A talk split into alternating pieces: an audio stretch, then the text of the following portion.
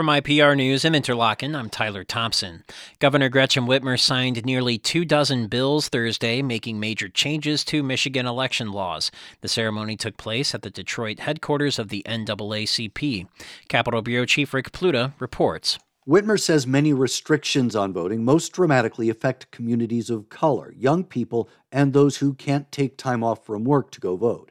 The new laws allow nine days of early voting, automatic registration of young people and released prisoners, and they make it a crime to harass election workers. One of the new laws requires campaigns to flag ads that make use of AI technology. Whitmer says election laws need to keep up with new technologies that can be used to mislead voters. We know that those who want to undermine elections will use any means.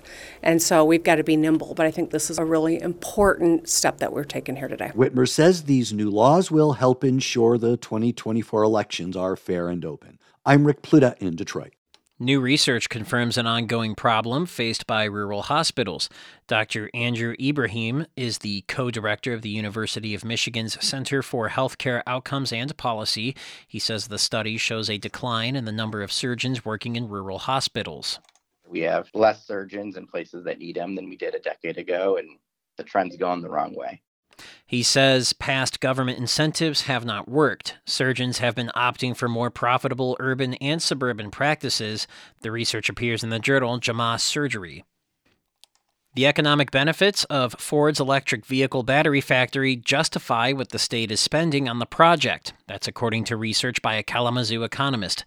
WMUK's Jesse Phillips reports. The state pledged over a billion dollars in incentives to Ford for its new factory outside Marshall as well as another 750 million for site improvements and infrastructure. In September, Ford put the project on hold, but last week, the company said it will move forward with a scaled back version. Ford now expects the site to employ 1,700 people instead of 2,500. A new report from the Upjohn Institute says the project is still a net positive for the state economy, even with the downsize. Tim Bartik authored the report.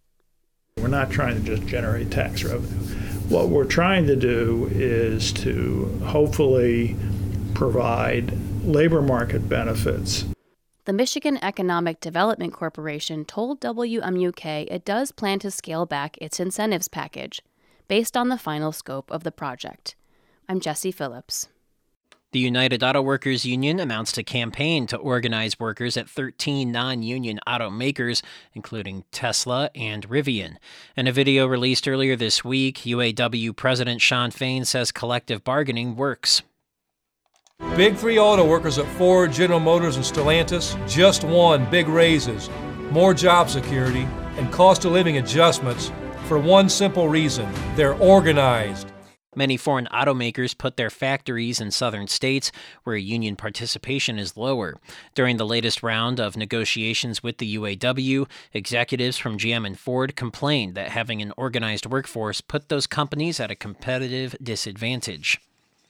The University of Michigan canceled a planned vote Thursday by the student government on resolutions related to violence in Israel and Gaza.